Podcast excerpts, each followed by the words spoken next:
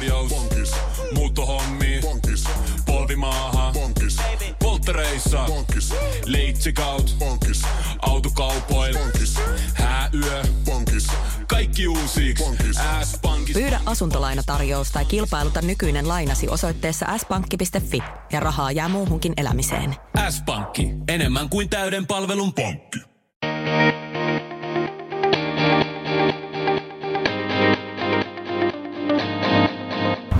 Tervetuloa kuuntelemaan Yksi hyvinvointipodcastia. Yksi hyvinvointipodcastin ideana on tosiaan tuoda sulle ajatuksia ja käytäntöön vietäviä oppeja Suomen mielenkiintoisilta persoonilta, hyvinvoinnin asiantuntijoilta ja vaikuttajilta. Tänään mulla on ollut ilo ja kunnia isännöidä erittäin positiivista, inspiroivaa ja mielenkiintoista henkilöä, joka on nykyään life coachi ja hyvinvointivalmentaja, mutta aikaisemmin tunnettu mediassa muun muassa missinä. Eli henkilöhän on siis Karita Tykkä. Meillä oli Karitan kanssa ihan mielettömän hyvät keskustelut ja etenkin siihen keskustelun loppupuolelle mun mielestä keskustelu lämpesi mukavasti ja päästiin paneutumaan muun muassa läsnäoloon ja itsepuheluun ja ehkä semmoiseen armollisuuteen aiheina. Ja totta kai puhuttiin myös siitä, että miten Karitan näkemys hyvinvoinnista on muuttunut missiajoista ja mitkä on hänen tärkeimpiä vinkkejä tapamuutoksiin ja hyvinvoinnin kehittämiseen. Todella hyvä keskustelu ja suosittelen lämpimästi kuuntelemaan. Mutta kuitenkin ennen kuin hypätään podcastin pariin, haluan kiittää meidän yhteistyökumppaneita, eli Puhdistamoa, joka tuottaa Suomen laadukkaimpia superfoodeja. Ja kannattaa käydä tsekkaamassa sivu puhdistamo.fi kautta lifted. Siellä on meidän koostamat pari erilaista pakettia superfoodeista, mistä saat parhaat superfoodit alennuksella ja totta kai meidän kokoomana parhaan paketin. Sen lisäksi kannattaa käydä tsekkaamassa ehdottomasti Lifterin hyvinvointivalmennukset, eli meidän valmennukset. Ja Lifterin sivulta lifter.fi löydät varmasti sulle itselle sopivan valmennuksen. Mutta sen pidemmittä puheitta ei muuta kuin podcast-studioon ja aiheen pari.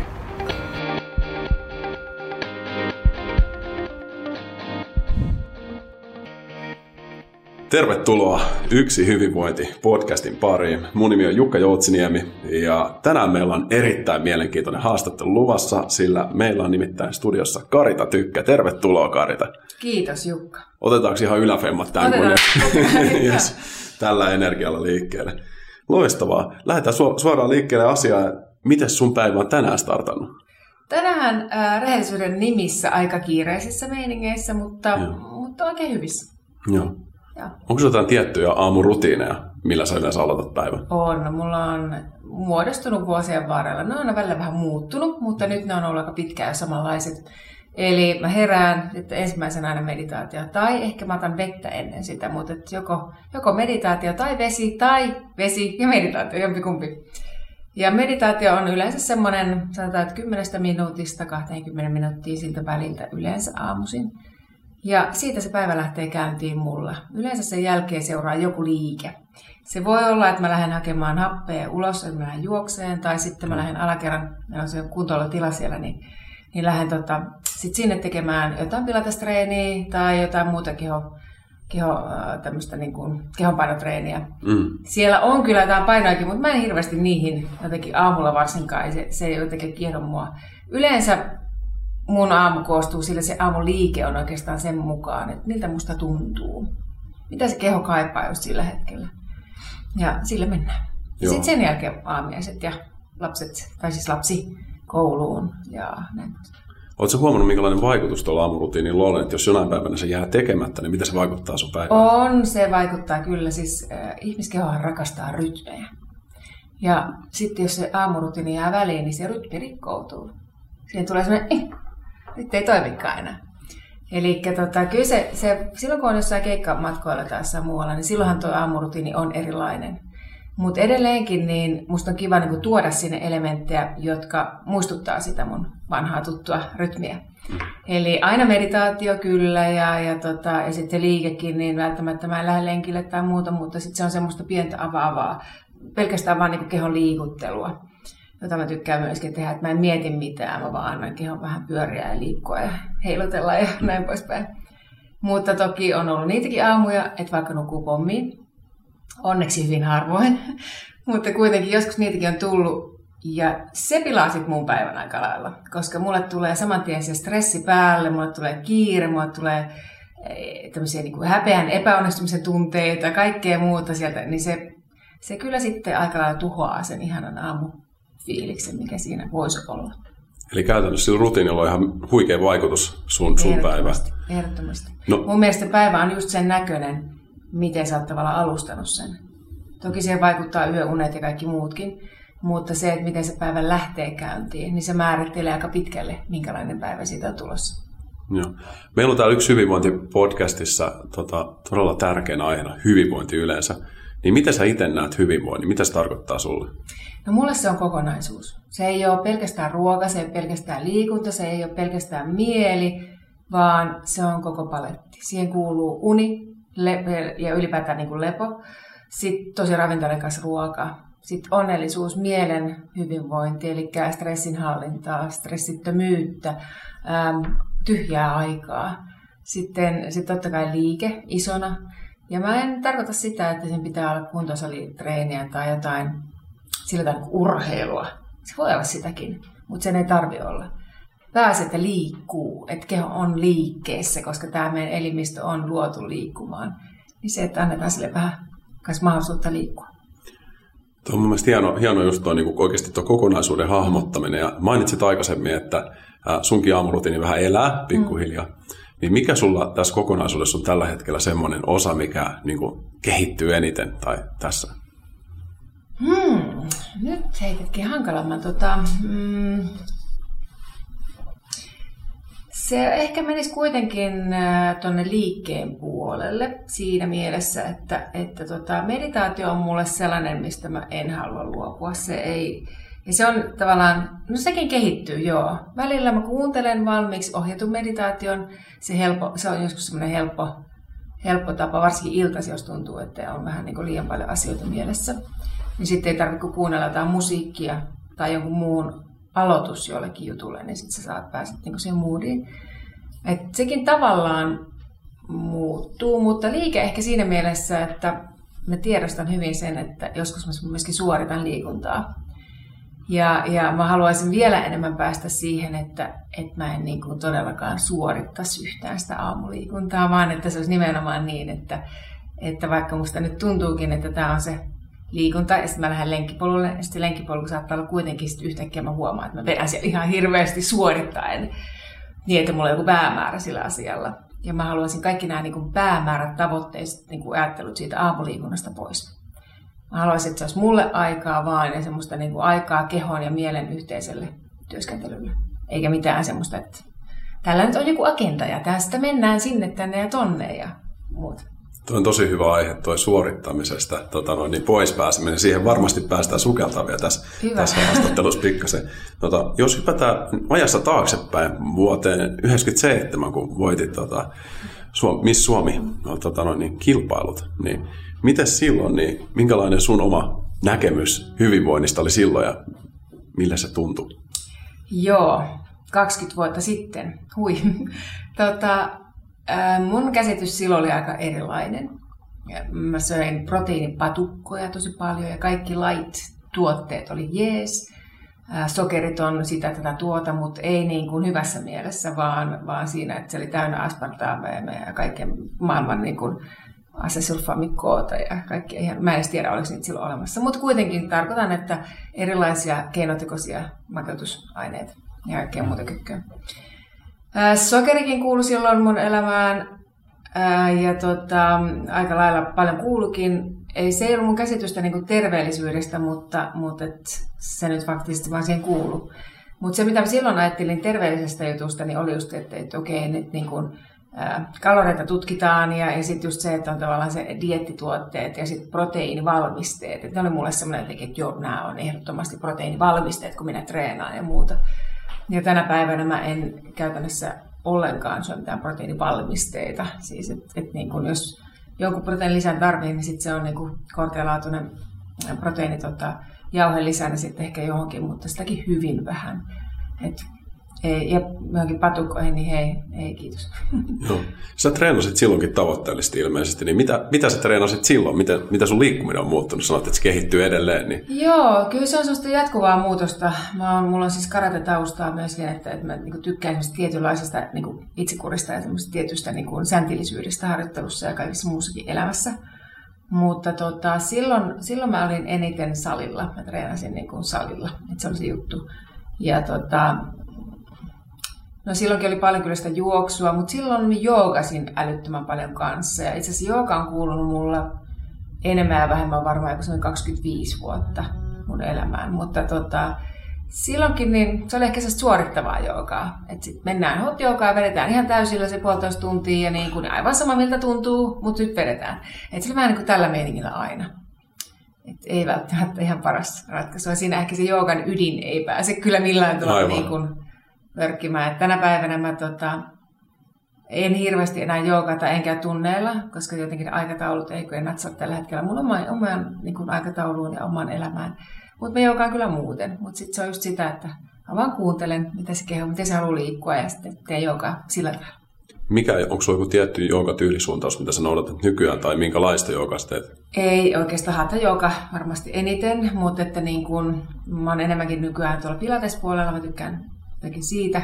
Musta siinä on semmoista ihanaa, paitsi että se on fyysisesti niin haastavaa, niin myöskin se jotenkin semmoinen ihana naisellisuus, ohjennetut nilkat ja, ja jotenkin sellainen, se mua kiehtoo ihan hirveästi siinä, siinä lajissa ja semmoinen tietty niin kuin, mieletön ryhdikkyys ja muuta. Et jotenkin niin kuin, selkeästi huomaan, että kaikessa muutamia vuosia aikaisemmin mä harrastin pitkään fustraa, että siinäkin tämä ryhdikkyys ja kaikki tämä, että jotenkin mä haen liikunnalla selkeästi jotain semmoista niin kuin ryhdikkyyttä sinne, sinne mun kehoon ja semmoista vahvaa olo sisäisesti. Mä en halua isoja lihaksia, mä en halua, niin kuin, mulla ei ole mitään semmoista niin kuin muototavoitetta, mitä mä haen liikunnalla, vaan mä haen sitä vahvaa oloa. Mä haen sitä oloa, että kun mä juoksen jossain tai, tai kiipeen portaat tai muuta, niin ei mulle hätää. Mulla on vahva olo. Ja, ja sitten taas toisaalta, niin kun mä vedän jonkun tunnin tai parin luennon jossain, niin mä haluan, että se mun energia säilyy koko luennon ajan. Ja mulla on se vahva olo myöskin siellä, koska mä en ole semmoinen luennoitsija, mikä pönöttää paikallaan ja PowerPointista osoittaa, että näin tehdään, vaan, vaan mä yleensä menen siellä tilassakin edestakaisin ja kuvitelkaa täällä ja kuvitelkaa tuolla ja mä oon tämmöinen hyvin eläväinen esittäjä. Joo, no se näkyy kyllä. se on hyvä. Tota, miten sä näkisit sen, että sä olet tosi kiinnostunut hyvinvoinnista silloin missiaikoina, niin mitkä oli semmoisia asioita, jotka saisut siirtymään oikeasti niin kuin hyvinvointialalle, nyt kun sä oot kirjoittanut kirjoja ja sä oot opiskellut life coachia ja valmennat ihmisiä, pidät luentoja, niin mitkä oli niitä ensimmäisiä steppejä, mitkä saisut siirtymään tälle polulle? No oikeastaan se lähtee varmasti mun isältä. Mun isä on ollut aina hyvin terveystietoinen ja, ja tota mun sisko hiihti kilpaa, se ajoi kartingin kilpaa ja muuta. Eli mä oon ollut siinä niin kuin terve, tai tota, kilpaurheilijan elämässä koko ajan. Mä en ole koskaan itse tykännyt kilpailla missään. Jonka vuoksi mä vaan treenasin yhtä lailla kuin mun systerikin, mutta mä en koskaan kilpailu. Eli mä halusin olla aina mukana. Mä harjoittelin yhtä lailla ja mä olin aina korvat höröllään, kun puhuttiin ruokavaliosta ja mitä vitskuja voisi olla hyvä ottaa ja näin poispäin. Ja se tiedonjano on ollut aina läsnä, koska mä oon huomannut tietysti, kun mä oon aina urheillut, niin että tietyllä tavalla, kun mä elän ja syön, niin sit mä jaksan paremmin ja, ja se tavallaan tukee mun fysiikkaa ja sitä suoritusta myöskin. Ja myöskin sitä mentaalipuolta. Et sieltä se on oikeastaan lähtenyt ja sitten se on vaan niinku kasvanut. Mä olin tuossa jossain vaiheessa, oli Töölössä semmoinen kuntoklubikin, yksityinen kuntoklubi, missä olin kanssa osakkaana. Ja sitten tietysti kun sä oot kuntoklubissakin osakkaana, niin totta kai se on jotenkin vieläkin niin kuin kiinnostavampaa olla siinä, siinä skenessä. Ja sitten siitä eteenpäin. Nyt tosiaan mä oon life coach ja mä valmistuin ihan hetki sitten vielä health coachiksikin. Eli se on semmoinen siis niin kuin holistinen ravintovalmentaja. Et se ei ole ravintoterapeutti, vaan se on tämmöinen jenkikoulu, missä mä kävin. Ja sen takia sitten voisi sanoa, että titteli olisi ehkä sitten holistinen ravintovalmentaja tai holistinen terveysvalmentaja. Joo. Onko tämä ravinto jotenkin niin kuin tänä päivänä lähellä sun sydäntä näistä asioista? Ne menee kimpassa oikeastaan. Et ei se, ne ei kumpikaan toisen yläpuolella. Mun mielestä mieli on vähintäänkin yhtä kiinnostava. Siis se mielen toiminta ja kaikki se, mitä me ajatellaan ja miten ajatukset vaikuttaa meidän elämään ja meidän todellisuuteen, niin se on niin valtavan voimakkaan mielenkiintoista ja, ja mahdollista ja ihanaa. Että kyllä ne kulkee käsi kädessä ja mulle jokainen asiakas on kokonaisuus. Se ei, vaikka joku saattaa tulla mun luokse vaikka, että joo, että mä haluaisin vaikka laittua 10 kiloa, niin totuus on kuitenkin se, että kun me päästään siihen mun kanssa siihen asiaan, niin sitten tota, aika harvoin me ollaan enää siinä yhdessä asiassa, vaan se painokin sieltä tippuu, mutta me saattaa keskittyä jonnekin ihan muualle. Se painon pudotus on vaan sitten se sivuseikka siinä, mutta me tavallaan hoidetaan ehkä sitä ydintä, että mistä se asia oikeasti johtuu. Joo, se on kyllä mielenkiintoinen tämä kokonaisuus yleisesti ja just se, että mitä jokaisen ihmisen kannattaisi kehittää ensimmäisenä. Hmm. Sä nykyään, niin, jos sä teet valmennuksia paljon, niin ootko huomannut jotain semmoisia, että mitä suomalaiset sun mielestä tarvii kaikista eniten tällä hetkellä, niin kuin jos lähtee jotain ensimmäisenä kehittää hyvinvoinnissa? Mä en, mä en hirveästi en tee, tota, vielä täällä kun sanot, että mä teen paljon, niin korjaan sen verran, että en tee vielä okay. paljon, koska aikataulu ei salli ihan paljon yksityishenkilöitä. Mulla ei riitä aika ottaa vastaan, mutta, tota, mutta toivottavasti jatkossa enemmänkin, kun mä saan jo löydä joku hyvä konsepti, miten toimia sitten asian kanssa. Mutta Kyllä meillä on hirveän paljon stressiä. Et se on se suurin oikeastaan, mikä kuultaa läpi niin kuin kaikessa. Et saatetaan puhua ihan jostain muusta, ihooireista, vatsaoireista, painon noususta, mutta aina päädytään siihen, että kun on niin älytön stressi. On kiirettä, on paineita. Toinen asia, etenkin naisilla, niin on se, että ei rakasteta itse itseämme. Se on tosi iso. Ja musta se on niin kuin sellainen asia, mitä on niin kuin ihana päästä niin kuin käsittelemään oikeasti ja saada sinne sellaista ihanaa lempeyttä ja hyväksymistä ja armollisuutta niin kuin sitä omaa timanttia, omaa itseämme kohtaan. Et se on, se on myös semmoinen oikein kultaakin arvokkaampi juttu, mitä varmasti tullaan näkemään enemmänkin koko ajan ihan niin kuin varmaan mediassakin. Mitkä on sun mielestä sulle ollut semmoisia tärkeimpiä havaintoja tuon niin kuin oman armollisuuden kehittämisestä? Mm. No kyllä se on ehkä semmoinen, että ylipäätään on pitänyt tai on ollut hyvä huomata alkuun se, että et, et mistä niin kuin kaikki johtuu ja mennä tavallaan sinne ihan syville vesille. Et helposti niin kuin sitä haluaa unohtaa ja haluaa työntää taakse asioita, joita haluaa kohdata. Ja sitten joku tuollainenkin vaikka, että et, et, hyväksy sen, että okei, mä kohtelen itteni ihan niin kuin miten sun sattuu. Ja, ja mä en ole tippaakaan armollinen. Mä olen tämmöinen A-tyyppi persoonallisuus vielä, joka suorittaa ja tekee asioita. Et mistä se niin ensinnäkin johtuu? Mistä se tulee? Onko, se, onko saanut minkälaisia vaikutteita lapsena? Mitä mulla on sanottu pienenä? Tai kenties niin kuin aikaisemmin, jo ennen kuin syntynyt. Eli siellä on niin, niin paljon sellaisia erilaisia steppejä, mitkä tavallaan voi olla niitä aiheuttajia, miksi sä oot just tämmöinen kuin sä oot nyt. Ja niidenkin niin kuin tutkiminen, mä esimerkiksi itse käyn, on käynyt jo kolme vuotta valmentajalla, joka viikko. No joku viikko on saattanut ihan välistä, mutta melkein siis joka viikko. Ja välillä itketään, välillä nauretaan, välillä kaivet. Siis, et todella mä oon tehnyt töitä itseni kanssa. Koska se, että jos ei, jos ei tavallaan ole valmis tekemään niitä töitä itsensä kanssa ensin, niin sitten on aika vaikea auttaa muita. Ja toi on ollut mielenkiintoinen matka. Se on ihan totta. Se on mun mielestä hyvä sanonta, että jopa valmentajat tarvii valmentajan. Ehdottomasti. Jos voi hyötyä jonkun ammattilaisen avusta, niin miksei käyttää sitä hyväksi, kun voi saada parempia tuloksia. Mitä, mitä sulla on siinä sun omassa niin kuin valmennussuhteessa, niin mitkä on semmoisia tärkeimpiä läpimurtoja, mitä sä oot löytänyt siellä? No ihan vaan siis semmoisia niin tiedostamattomien juttujen löytämistä, eli semmoisia, mistä mulla ei mitään hajua hmm. ollutkaan. Vaan että sitten kun mennään niin kuin oikeasti niin kuin kaivelemaan sitä ihanaa elämää ja sitä ihanaa minua, joka, joka, jota siinä käsitellään, niin sitten sieltä löytyykin sillä, että okei, että hei, tämä onkin tämmöinen juttu ollut silloin mun elämässä ja nyt se heijastuu mun elämään tällä hetkellä näin. Ja, ja tota, mulla on, pompsahtelee tavallaan sellaisia asioita mieleen, mistä ei ollut niin harmat hajuakaan enää. Sä et enää mieti niitä, koska ne on tuolla alitajunnassa. Sä et enää tiedosta niitä, sä et ajattele niitä tiedostaen, vaan ne vaan tulee sitten alitajunnasta ja määräilee sun elämää. Voisiko sulla antaa kuulijoille, kun moni varmasti pohtii näitä asioita itsekin, että miten pääsi tiedostaa tuon ongelman, mikä ollaan valmennuksessa nähty, että moni tiedostaa sen, että ei ole niin arvollinen, mutta jotain semmoista niin kuin harjoitetta, millä voisi lähteä tunnistamaan niitä tiedostamattomia asioita tai jotain semmoista oivallusta, mitä sä oot itse ja keksinyt tai löytänyt. Se on aika tota, haastava lähteä tällä niin radiossa nyt ohjaamaan harjoitetta, että ehkä se ei, mutta tota, sellainen ylipäätään mä antaisin neuvon, että kun se sisäinen itsepuhelu on aika voimakasta meillä kaikilla. Meillä käy jatkuvasti semmoista vuoropuhelua tuolla mielessä. Mieli ja, ja se, se keho ja kaikki käy, et ole hyvä, oot hyvä, mitä, et se pysty, äh. Siellä on kaikenlaista puhetta. Ja mä kehottaisin kuuntelemaan sitä puhetta, mitä sieltä tulee, ja niin kuin haastamaan sitä. Että miten niin en muka pysty. Kuka, mikä sä oot sanomaan mulle? Eli keskustella itsensä kanssa. Jollekin saattaa kuunnella, että mitä hitsi, mutta oikeasti, että ei usko kaikkeen, mitä sieltä tulee. Koska siellä on se ego, joka yleensä siellä hölöttää kaikkien näköisiä juttuja. Ja sä et oo se, sinä. Se, se ei ole. Oikeasti se, se ydin ja, ja se timantti siellä sisällä, niin se on ihan joku muu kuin se ego, joka säksättää siinä vieressä, että et, et mitä kaikkea sä oot ja mitä sä et ole. Eli kyseenalaistaa mitä kaikkea sieltä tulee. Sitten yksi harjoitus, mikä oikeasti, niin kuin kyllä, mä oon itsekin sitä tehnyt aikanaan tosi paljon, teen edelleenkin, ainakin useita kertaa viikossa, jos nyt joka aamu, niin kun mä herään. Ja mä laitan toisen käden rinnan päälle, tuohon, tuohon tota, rinnan päälle ja sitten toisen vatsan päälle. Ja nyt mä tunnen mun hengityksen niin, että rintakehä nousee ja vatsa nousee ja laskee ja näin poispäin. Ja totta kai sitten sydämen myöskin tuntuu, kun käsi on siinä sydämen päällä.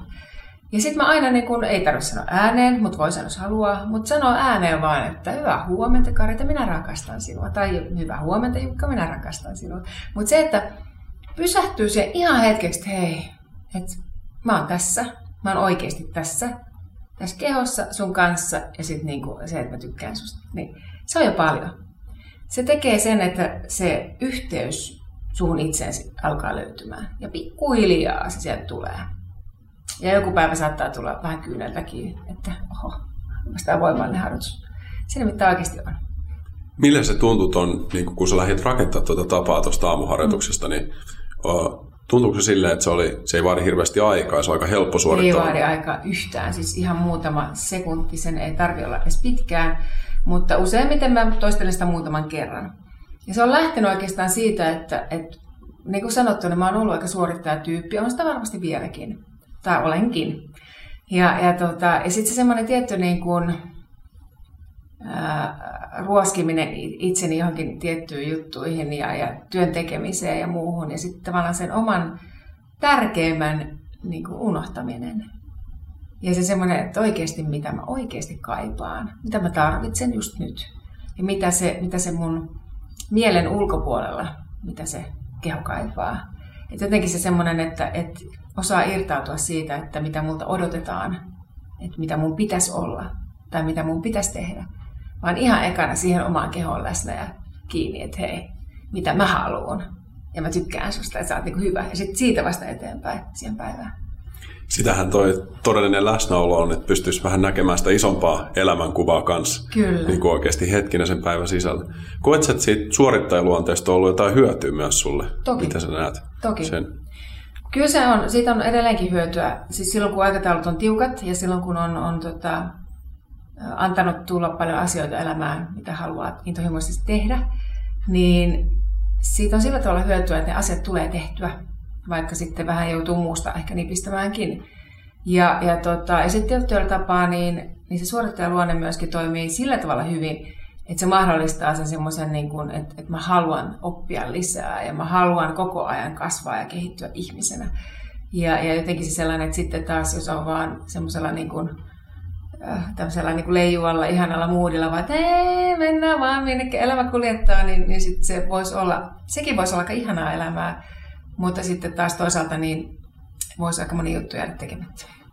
Varmasti kyllä, kyllä niin kuin uskon sen, että niin kuin monille ihmisille suorittamisesta on hyötyä, mutta just siinä tulee helposti se, että niin kuin sanoit, niin siihen saattaa hukkua siihen. Mistä sinulla niin kuin alus syntyi tämä oivallus tästä armollisuudesta? Se on varmaan, tota, no viimeistään varmaan Life Coach-koulussa. Mä luulen, että silloin varmaan on ihan, ihan ekana tullut niitä.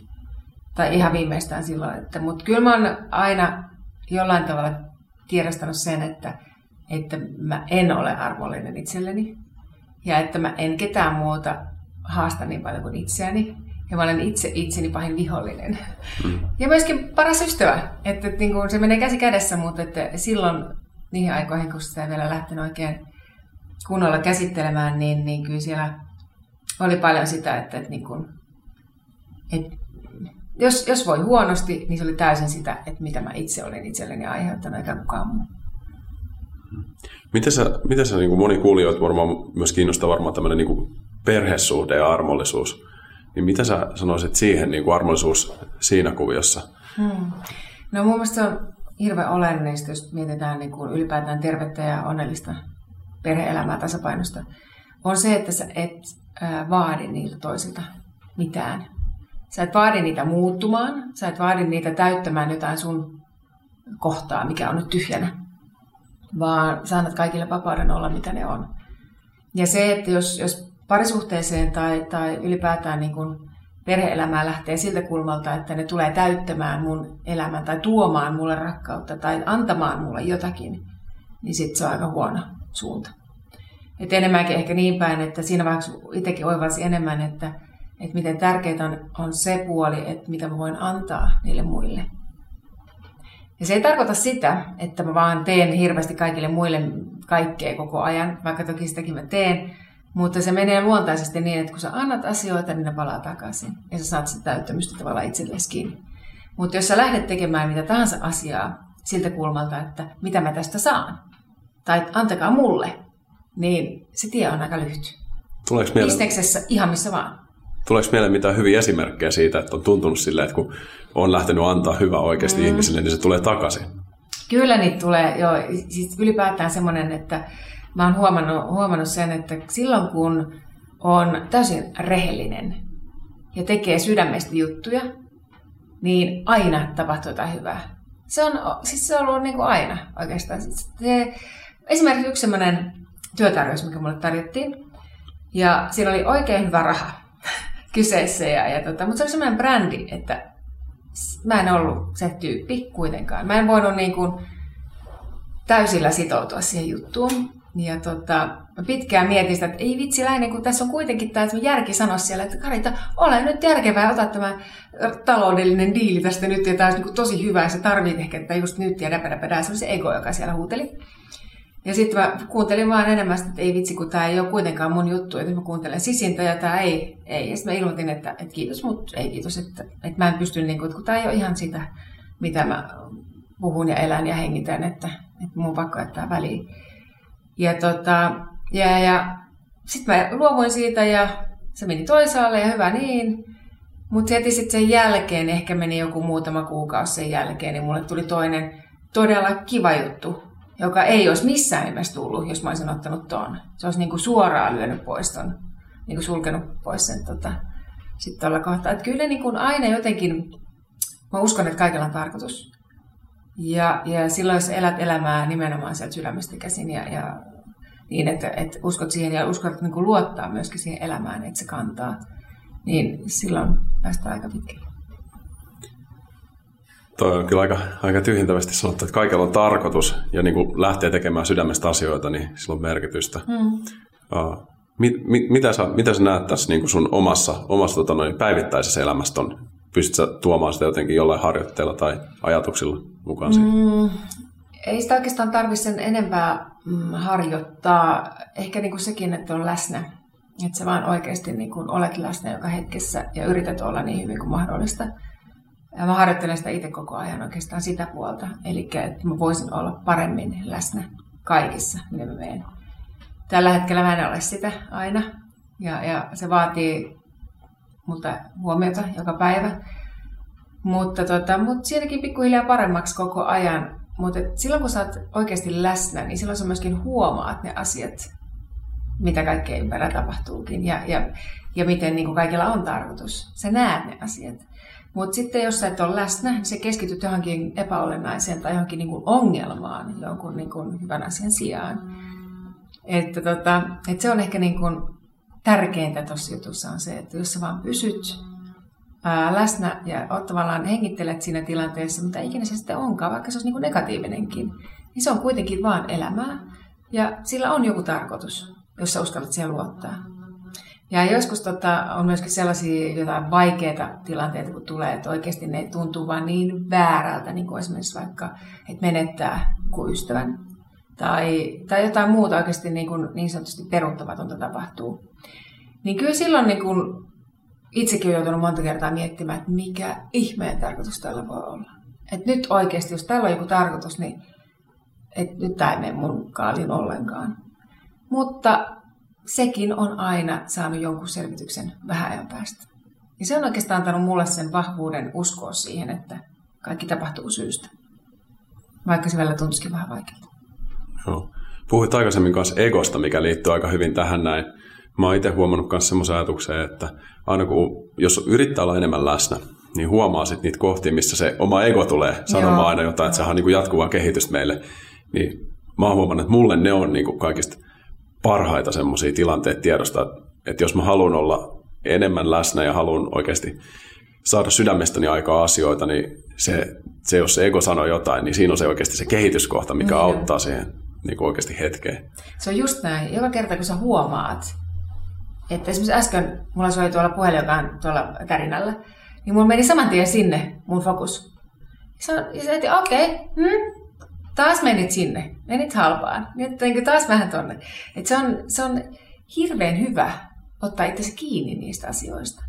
Se on koko ajan oppimista. Joka kerta kun sä hiffaat, niin sä huomaat, että sä oot läsnä. Koska jos et sä olisi läsnä, niin et sä hiffaisi sitä, sitä jotain. Että oho, nyt mä en ole enää läsnä. Mutta tänä päivänä musta jotenkin tuntuu, että, että ihmiset aika lailla menee semmoisella automaatiolla. Niillä on, on tota, ehkä niin kuin puhelimet kädessä tai kuulokkeet korvilla tai, tai jotain ajatuksia niin paljon mielessä, että ne vaan niin kuin menee siinä jossain putkessa ja tunnelissa ja jossain omissa jutuissaan.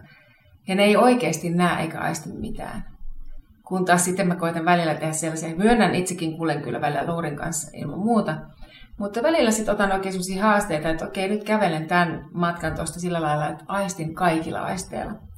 Jolloin kun mä lähden kävelemään, niin mä tunnustelen että mun kehon, miltä se keho tuntuu, miltä kenties sade, sade tuntuu mun kasvoilla, minkälaisia tuoksuja mä haistelen, mitä värejä, mitä ääniä, minkälaisia ilmeitä ihmisillä on, mitä, sieltä, mitä fiiliksi sieltä tulee. Se on ihan rajaton se kirjo, mitä löytyy. Ja se on tosi mielenkiintoinen se matka, kun se lähdetkin kävelee joku pienen pienen matkan tuolla tavalla. Niin sitten on se, että wow, mä oikeasti näin aika paljon asioita. Kun taas sitten, jos sä meet siinä sun kiireessä ja stressissä ja omissa ajatuksissa ja muussa imussa, niin sä et näe eikä kuule mitään. En tiedä, jotka itse koskaan kokenut sellaista, että joskus ajat vaikka autolla paikasta A paikkaan B, sitten kun oot perillä, niin et edes muista mitään koko matkasta. Että hetken, miten mä nyt, mitäs suurin piirtein reitin tiedän, kun se on aina se sama, mutta minkälaisia autoja se tuli vastaan, tai oliko siellä jotain niin kuin, tilannetta, minkälainen ilma se oli, niin sä et muista mitään. Ja, ja se on semmoista niin kuin automaatiota meille kaikille, tulee tiettyjä automaatiosysteemejä, miten me toimitaan, ja niidenkin rikkominen on tosi hyvä.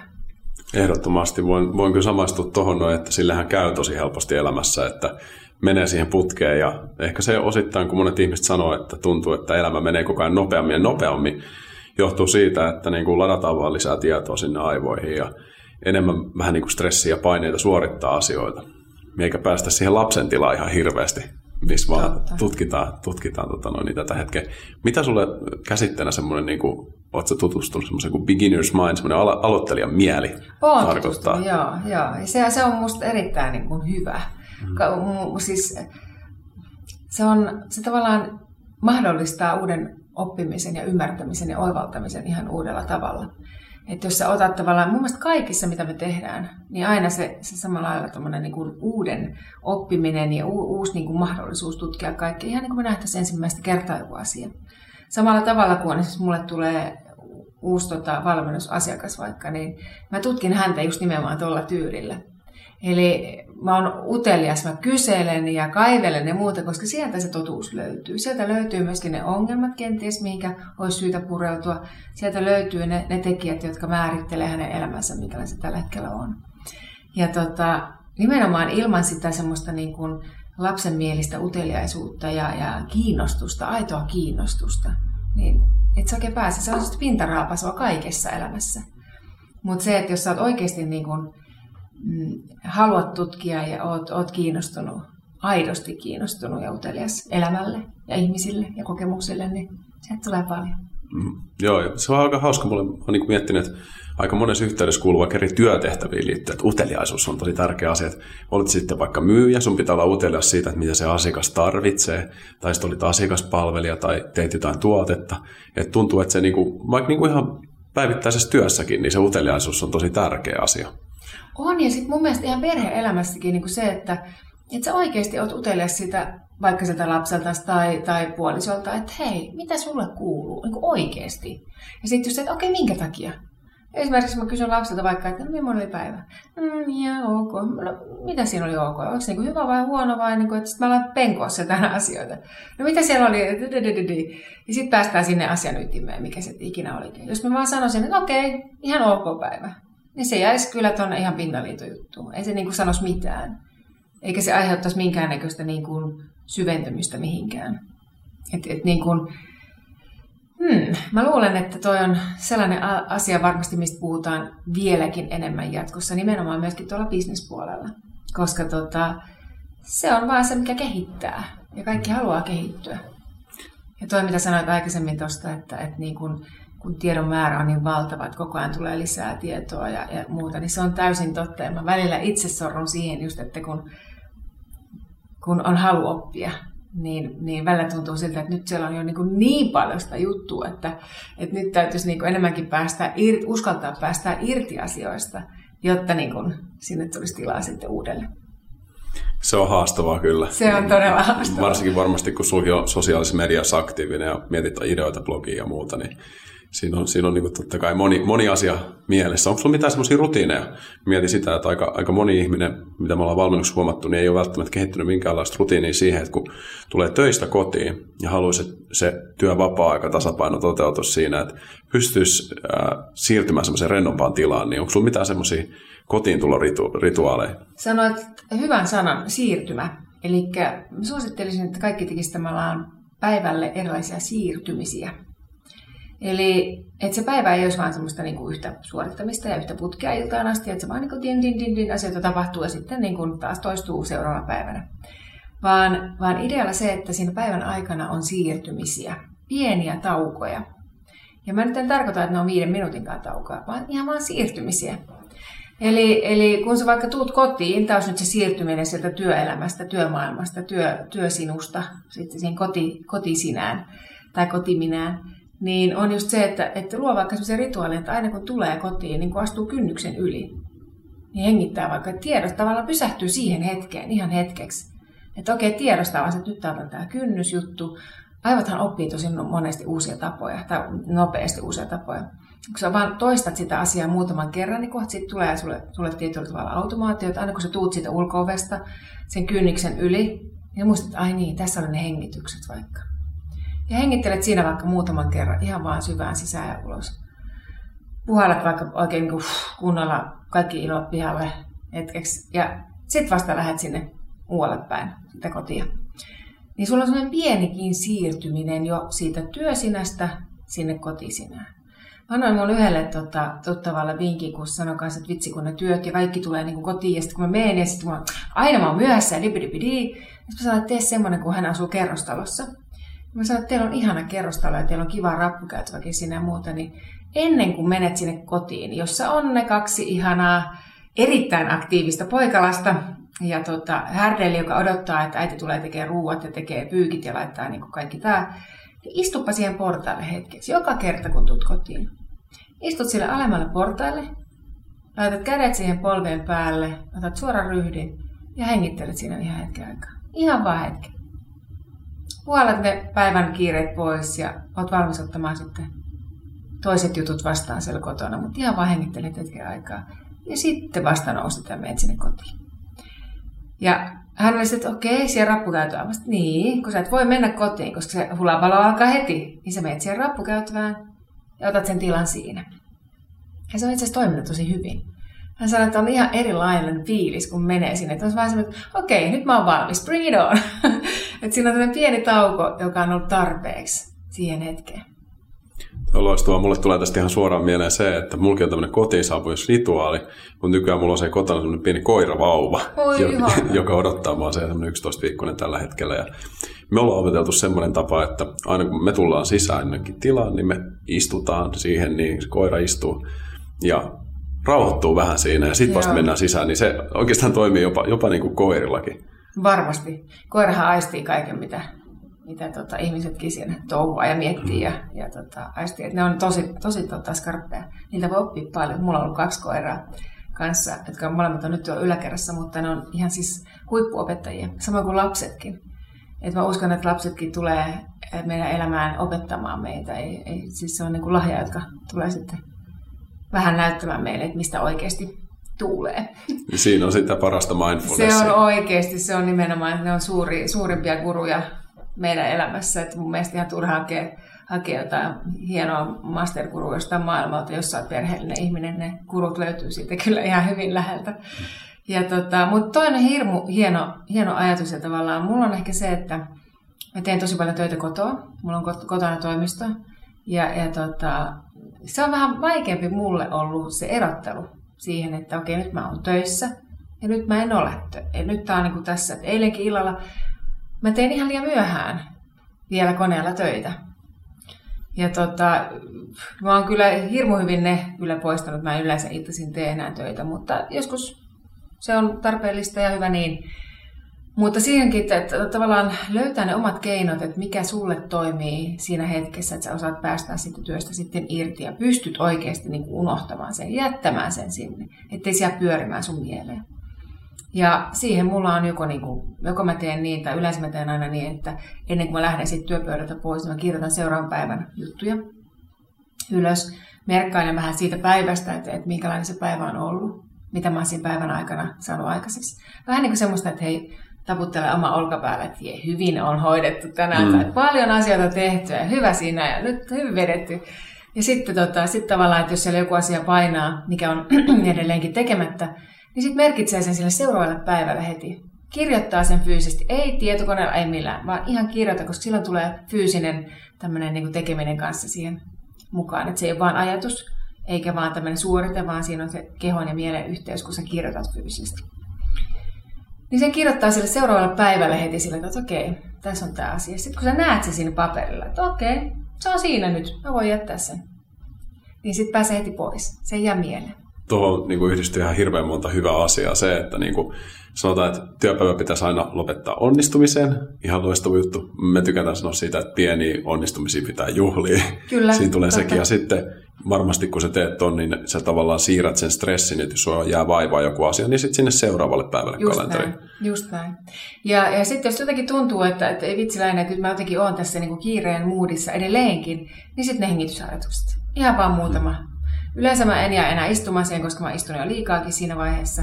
Niin, niin tota, mä nousen ylös vaan ja otan kunnon semmoisen äh, niin oikein vakaan, varman seisonta-asento. Saatan laittaa vähän Superman, tai onko se Superwoman, tota, Wonder Woman käsiä tuohon lanteelle ja, ja tota, saatan ottaa sellaisen asennon siinä ja sitten mä vaan niin kuin, hengittelen vähän aikaa ja on vähän sillä, että fiilistelen, että miltä musta tuntuu. Ja, ja sitten se siitä lähtee, että tavallaan sekin siirtymä on tosi hyvä.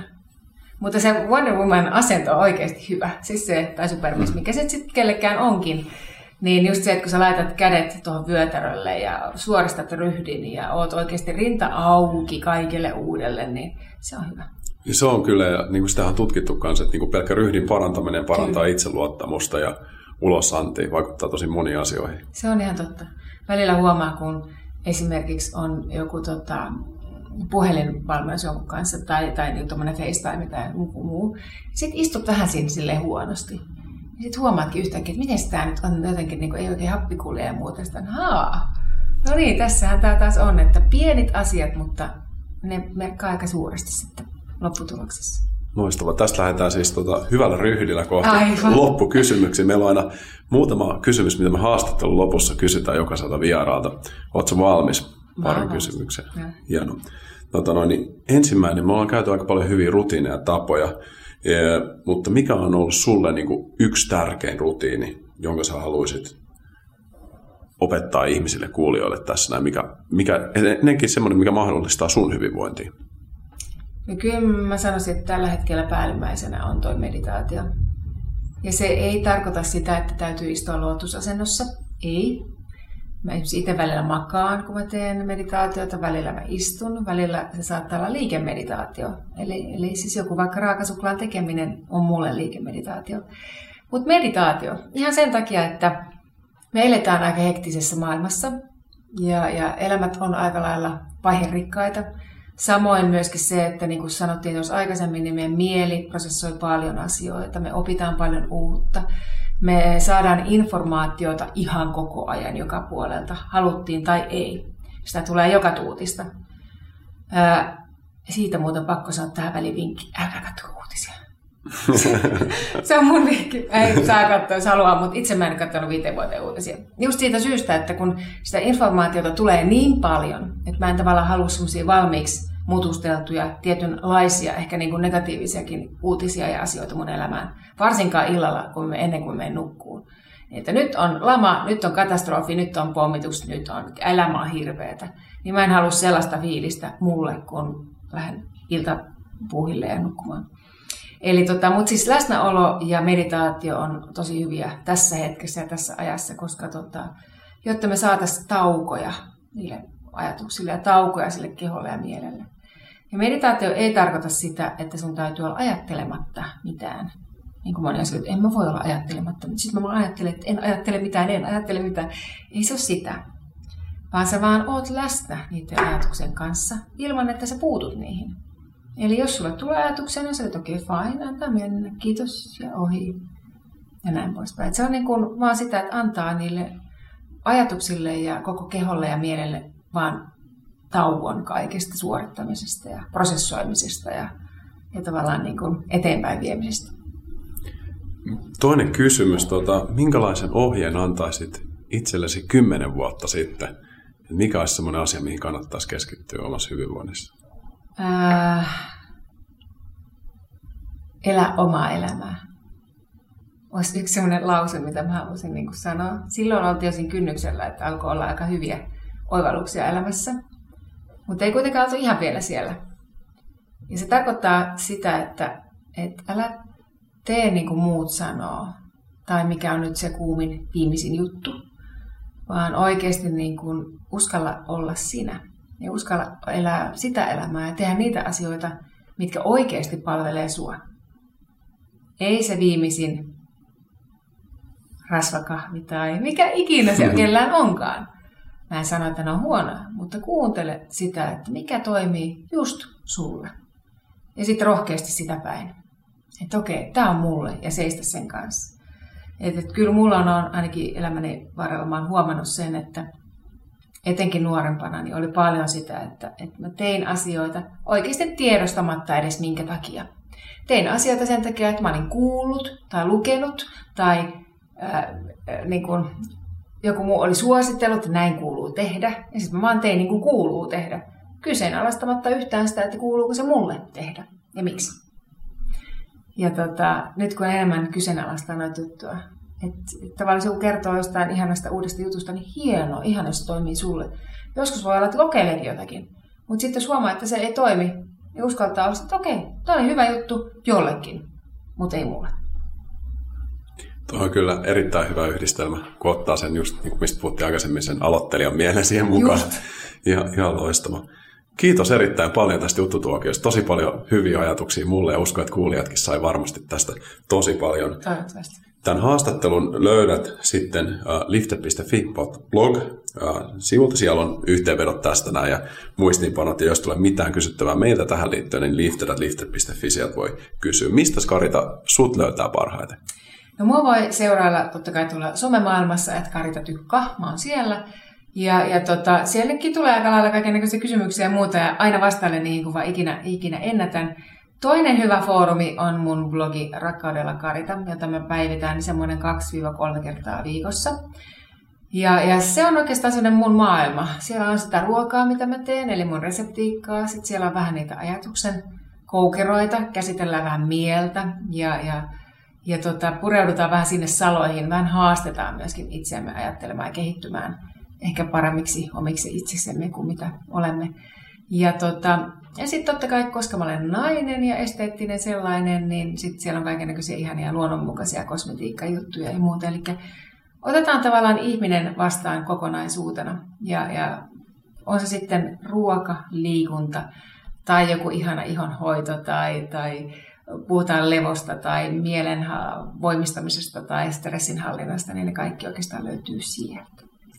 Ja toinen blogi on sitten semmoinen kuin superlemon.fi, joka on sitten meidän oman, oman tota, sivuston sisällä oleva pikku, pikkuinen blogi, jota mä oon vähän pidempään, mutta se on sitten ruoka, ruokablogi, että sinne voi mennä sitten kurkkailemaan noita reseptejä, jos se kiinnostaa. Loistavaa, siis ihan loistavaa materiaalia, varmasti paljon luvassa itsessä kehittämiseen. Me laitetaan tuohon meidän teksteihin vielä linkit tänne näin, niin ihmiset löytää varmasti perille.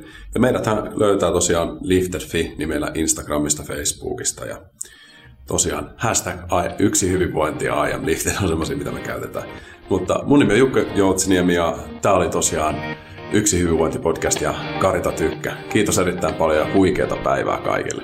Kiitos paljon Jukka ja kiitos kaikille kuulijoille. Oikein ihana, ihan mahtava, parasta viikkoa ihan jokaiselle. Lainatarjous. Bonkis. Muuttohommi. Bonkis. Polvimaaha. Bonkis. Polttereissa. Bonkis. Leitsikaut. Bonkis. Autokaupoil. Bonkis. Hääyö. Bonkis. Kaikki uusi. S-pankis. Hae S-lainaa yksin tai yhdessä. Laske sopiva laina ja hae vaikka heti S-mobiilissa tai osoitteessa s-pankki.fi. S-pankki. Enemmän kuin täyden palvelun pankki.